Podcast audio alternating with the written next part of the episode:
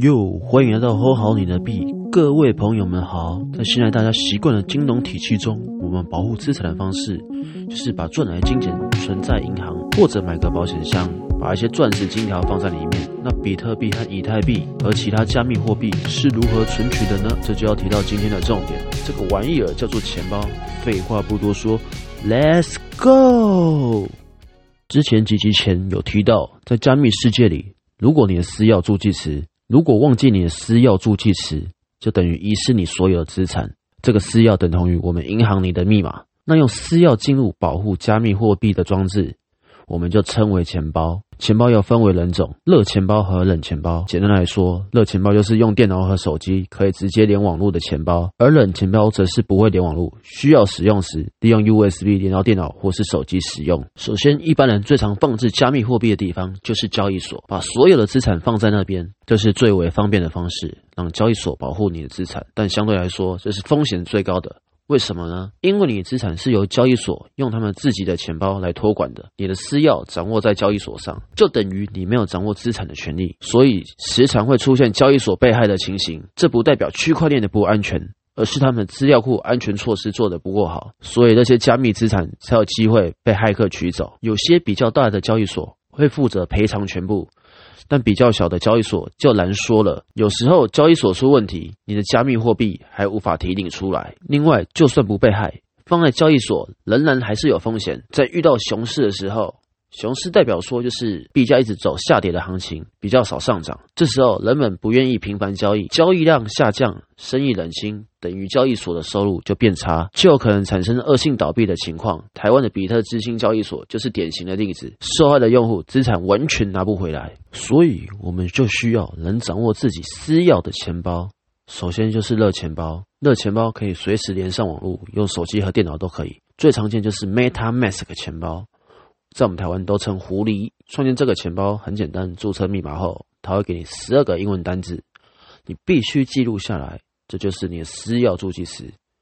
请不要存在电脑上，会有被害的风险。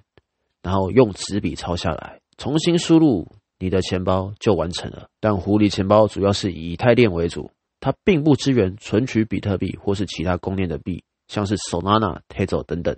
那能存放比特币的热钱包，我推荐的有 JSX、iToken、Trust Wallet 和 Coinbase Wallet。这些钱包界面都很清楚，相当方便使用，也有支援较大众的币种，像是以太币、狗狗币。Coinbase Wallet 还能串接他们的 Commerce 系统，可以在 Shopify 或是其他有资源的平台上，让客人可以直接用加密货币购买你的商品。其他公链专用的钱包，我也会放在资讯栏那边给大家参考。那热钱包进来这么方便？为何还要冷钱包呢？因为刚刚有提到，冷钱包是离线不联网的钱包，只需要交易时要透过 USB 或是卡片装置连接到你的手机和电脑，才需要网络。相对热钱包长期暴露在网络中，被害的风险几乎降到最低。记录私钥的方式也是用助记词记下来，但它是离线状况下设置助记词更为安全。冷钱包比较麻烦一点的是，它需要花钱来购买。通常是台币两千到五千不等。另外，前期设置也会比较麻烦，但也还好啦。官网都有影片教学。目前比较知名的钱包公司有 Ledger、Trezor 和 Cool Wallet。其中 Cool Wallet 是我们台湾公司，算是台湾之光。它也提供中文界面，让华人更快上手。近期也有提供 NFT 整合功能，可以串接最大 NFT 交易平台 OpenSea。最后来总结，交易所钱包主要是做频繁交易时使用。但它的安全性极低，最容易出事情。而热钱包可以用于存放或是做 DeFi 和 NFT 时使用，但毕竟是联网的钱包，安全性还是不如冷钱包。那何时需要用到冷钱包呢？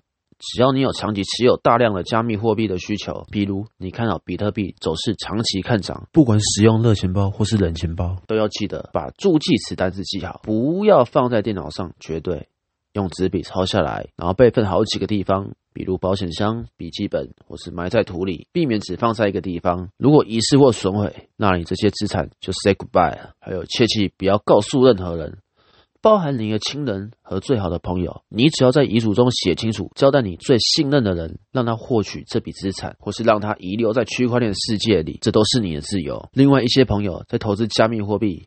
或是当避险资产，千万不要有那种侥幸的心态，觉得买个人钱包很麻烦，放在交易所就好的观念。有时候，如果你放入大量的资产在交易所，而不去把它提取出来到安全的地方，交易所出意外的时候来得非常的快，会让你欲哭无泪。最后再一次提醒，请保存好你的私钥，但遗忘或是被窃取，你的加密货币将永远消失。如果你喜欢我的频道，请记得关注我，并且帮我分享出去，让更多人了解加密世界的美好。我们下次见，拜拜。